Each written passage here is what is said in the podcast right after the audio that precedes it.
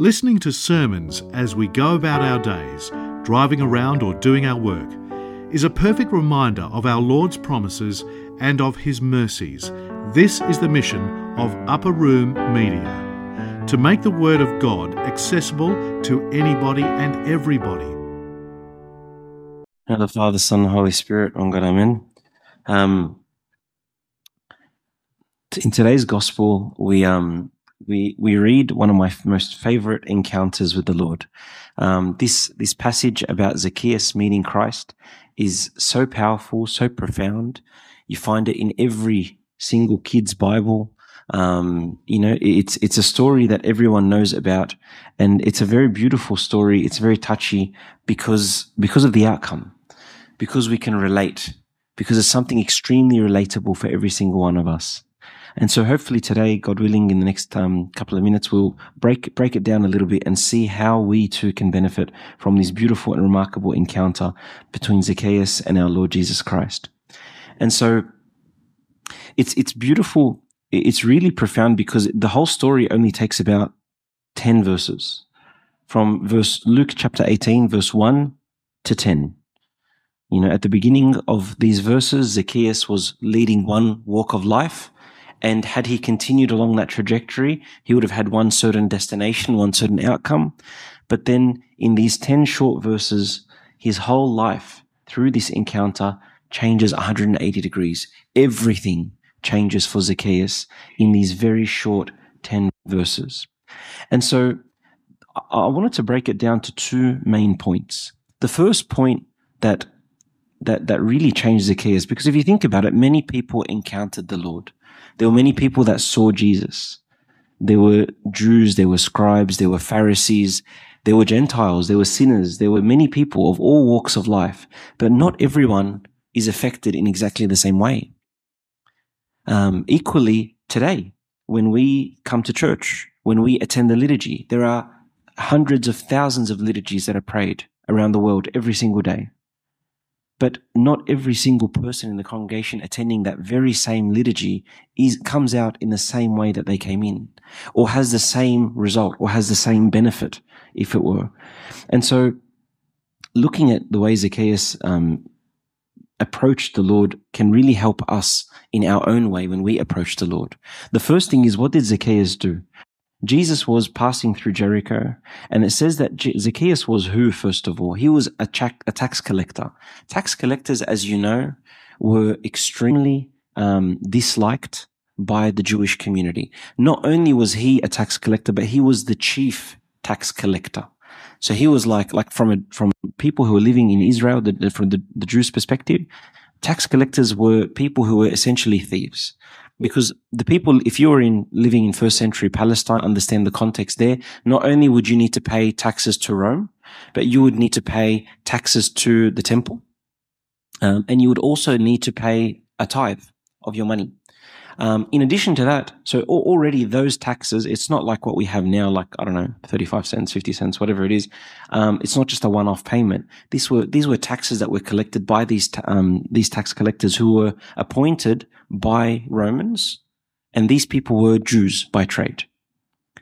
And so, like Levi, St. Matthew, for example, he, he too was a tax collector. Um, and there are many stories of people who were tax collectors in the, in the New Testament. And so these people were despised by their own community. Why? Because they were seen as traitors. They were seen as people who would be working for the enemy, essentially, and going and taking money off their brethren. Um, and so Zacchaeus being a chief tax collector, not only did he take all those taxes from people, but they used to actually take a bit more for themselves as well. And so this is why, and as, as far as the Romans were concerned, so long as they got their taxes, they couldn't care less what extra or buffer or, you know, cream on top that the tax collectors took for themselves. And so they were heavily despised by their own community. And so it says, and St. Luke ins- insists on saying in the second verse of the story, and not only was he a chief tax collector, but he was rich. He was really well off.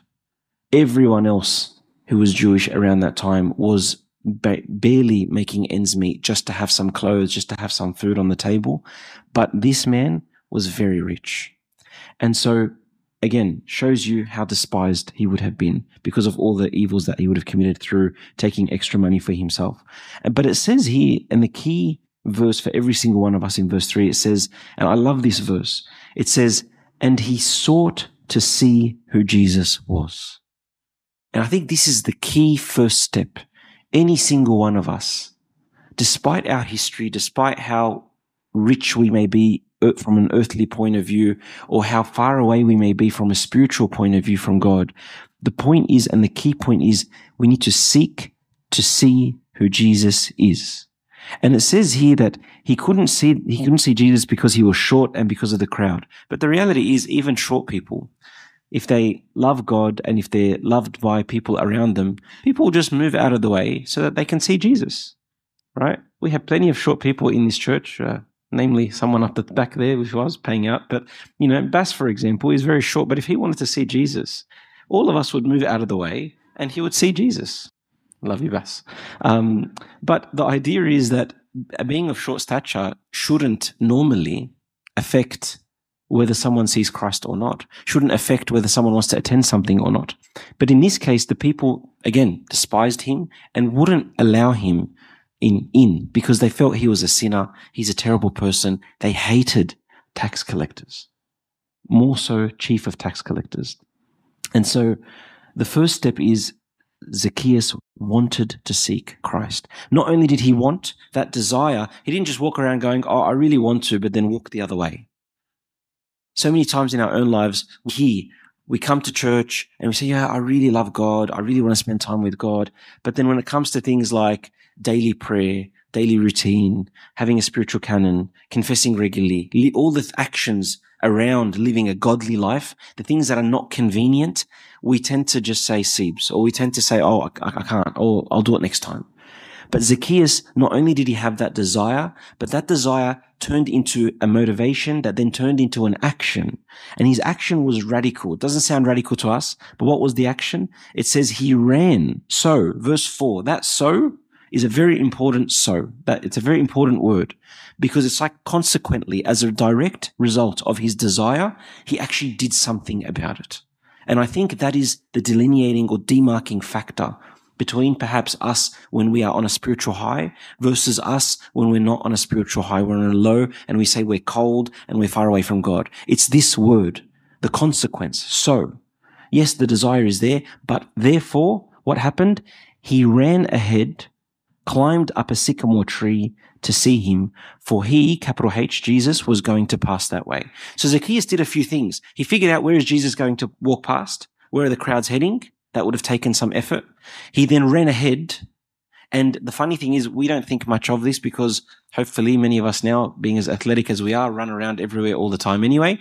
But back then, for a man or anyone really in first century Palestine to run, that is seen as almost the equivalent to sin. It is laughable. It would be ludicrous to have anyone running in that history, in that culture. It's a bit crazy, I know. But, but the idea is that that would have been unheard of. That would have been radical. More so, not only just running, but it was a very unhealthy society, right? Um, not only was running seen as as shocking, but a man, a grown man of prestige, of prowess, of, of authority, to then continue to proceed to climb up a tree would have also been just as equally, if not more ridiculous to people around him. In fact, he would have been the laughing stock. That action of Zacchaeus running ahead, climbing up a tree would in itself have been extremely humiliating there would have been people, because they hated him, they didn't like him, would have been pointing, laughing, ridiculing him, saying, look at this crazy short man and look at what he's doing. But for Zacchaeus, that did not matter. It didn't matter that he was being humiliated. It didn't matter that he was being ridiculed, that he looked silly, that he, he, he, he, he was in humiliation. But what he cared about, his priority was Number one, first and foremost, I just want to see Jesus. I want to see him. He didn't even expect what Jesus would do. But when Zacchaeus was humbled to that point, Jesus very clearly went to him. Jesus sees him in his humiliation. He sees the efforts that he's put. And Jesus walks to him and stops at that tree and looks up and says, come down now. And so equally in our own lives, sometimes in order for us to achieve that repentance, we too need to be humiliated. For some of us, it might mean we have to go to Abuna and we have to say all our filthiest, darkest, deepest secrets that nobody knows. But we do it anyway because it's God's system to receive absolution so that we too can see God. For others, it is that we have to go and apologize to someone that we've wronged. And that could be humiliating because I might be older than that person, or I might be in a position of higher authority than the person that I've done wrong to. And so I, in humiliation, need to perhaps humble myself, go and apologize to this person. For others, it could be needing to apologize to someone who maybe I did not wrong. I didn't do the wrong. But the outcome, the result is we're not talking. We're holding grudges with each other. Every time we come to cross paths, we find out first, is this person going to be there or not? So that if he's there, I'm not going to be there. Or if she's there, I'm going to walk on the other side of the road or turn the other way. Perhaps I need to humiliate or humble myself to approach this person so that there can be reconciliation, not only for my own salvation, but for the salvation of the person that I'm no longer talking to or I'm having a grudge with. Um, th- there was a story of, um, um, it, it's a made up story, but it's, it's talking about um, two cows who are going um, or walking um, on on a very narrow road, and so I don't know if it was cows or some other animal. I'm not sure. But the point is they're walking and there's, it's only like a one lane road and they're off a cliff. And if one goes to the other way or whatever, they would fall to their death. And so they come walking. They can't kind of turn around because the, the street or, or road is too narrow. And so the solution is how do they then save each other? One of them has to bow down the other person literally, or the other animal literally walks over the first animal, but lying down. And then the lying down animal gets up and then proceeds. And, and the contemplation was if that was two humans, they would both die because, or they would just stay there looking at each other until they starve because nobody would be willing to bow down for the one in front of them. And so the, the idea is humility is the key, number one key to, to enter the kingdom of heaven. I must humble myself in the same way that Zacchaeus did, running, climbing up a sycamore tree, regardless of what people will say about me, regardless of what others will point at me. Some could even point and laugh and say, what a silly person. What a, and many other colorful words that can come to their mind. But it's irrelevant compared to the beauties and the joys that I get by being with the Lord. And so the first step is humbling myself. If you want to see God, that's good. Desire is a necessary component, necessary ingredient to achieve that outcome, but it alone is not sufficient. Unfortunately and sadly, there are many who desire to be with God, but don't act upon that desire and will never see God. It is only when we start acting and putting in the effort that you will then see God and, and will see, see Him immediately or almost instantly. Jesus doesn't leave Zacchaeus on that tree for a very long time. As soon as he walks past, he says to him, come down. And then the second ingredient or the second part of, of this success story is that when everybody turns around and says to Jesus, this is a sick man. He's a, well, not sick. He's, he's, he's, um, you know, we hate him. We don't like him. He's despised. How, how don't, don't accept him. He hates your people, Lord. Jesus continues to defend him and says, Not only am I going to talk to him, but today salvation has come to this house, and I want to come and I insist on dining with him. He says, Make haste, and Jesus' words are so beautiful. He says, Zacchaeus, make haste, come down, for today I must stay at your house. It's not negotiable. It's not something that I should do or want to do. It is a must. Jesus will always want to be with you. He loves you. He like, he likes you. He wants to spend time with you and nothing is going to stop him except for ourselves. We are the ones that stop Christ from coming into our hearts. And so what is the second ingredient? The second ingredient is that Zacchaeus' response, he says, look, Lord, I give half my goods to the poor and I have, and if I've taken anything from anyone by false accusation, I restore fourfold. There is a change in Zacchaeus' way of life after his encounter with the Lord. When you feel the Holy Spirit working in your life, once you humble yourself, once I humble myself and I approach the Lord and I feel the Holy Spirit in my life and working in his hands in my life, I need to continue with that change. You know, Albert Einstein once said that um, if you continue to do the same thing expecting a different outcome, that is the definition of insanity. You are crazy, according to Albert Einstein. And he's true. If we, so many times we live our life doing the same thing, making no changes, but expecting that this time it's going to be different. Oh, but Abuna, I read, I read my Bible every day. I get nothing out of it. That may be true. But what have you done differently after getting nothing out of it? Have you come and spoken to Abuna? Have you set up a prayer room? Have you spent some, to, what were you doing just before starting your prayers? And so on and so on and so on. And for everyone, it will be different.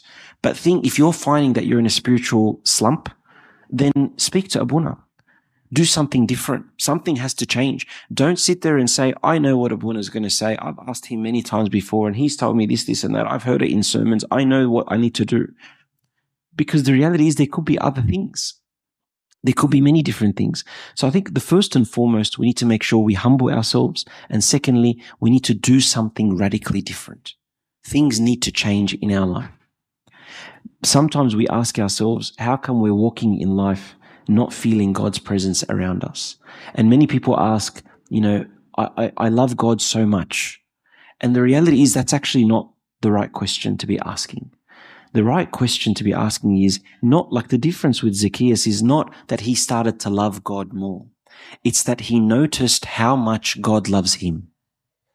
It is not about so much as how much do I love God? It's more how much do you realize God loves you? God loves you so much that it becomes irrelevant humbling ourselves, being humiliated, all these things. The prodigal son, when he came back, he didn't care what other people would say about him. He just came and he was humbled by, and, and he, was, he was overwhelmed by the, the embrace of his father who was waiting for him to return.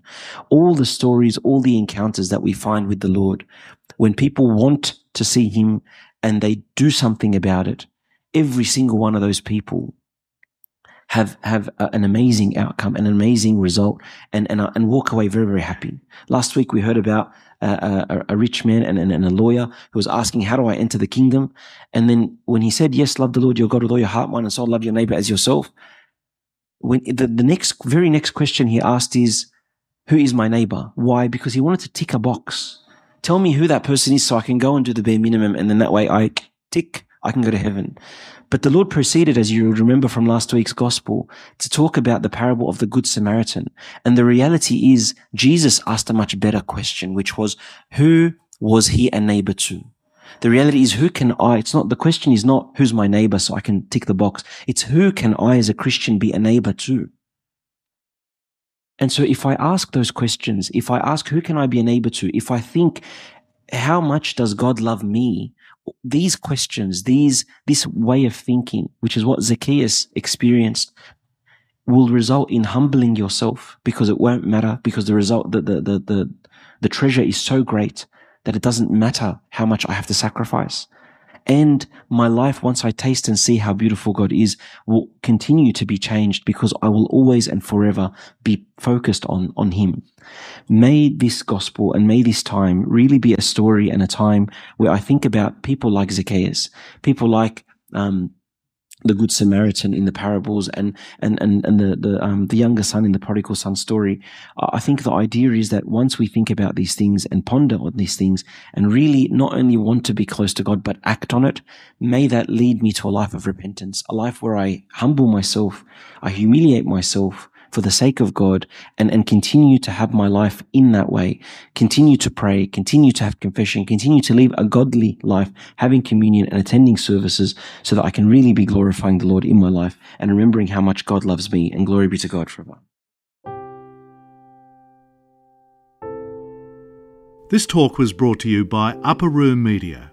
We hope that this talk has, through the grace of God, touched your heart and we pray that it will not only inform you, but will also transform you and your life with Christ.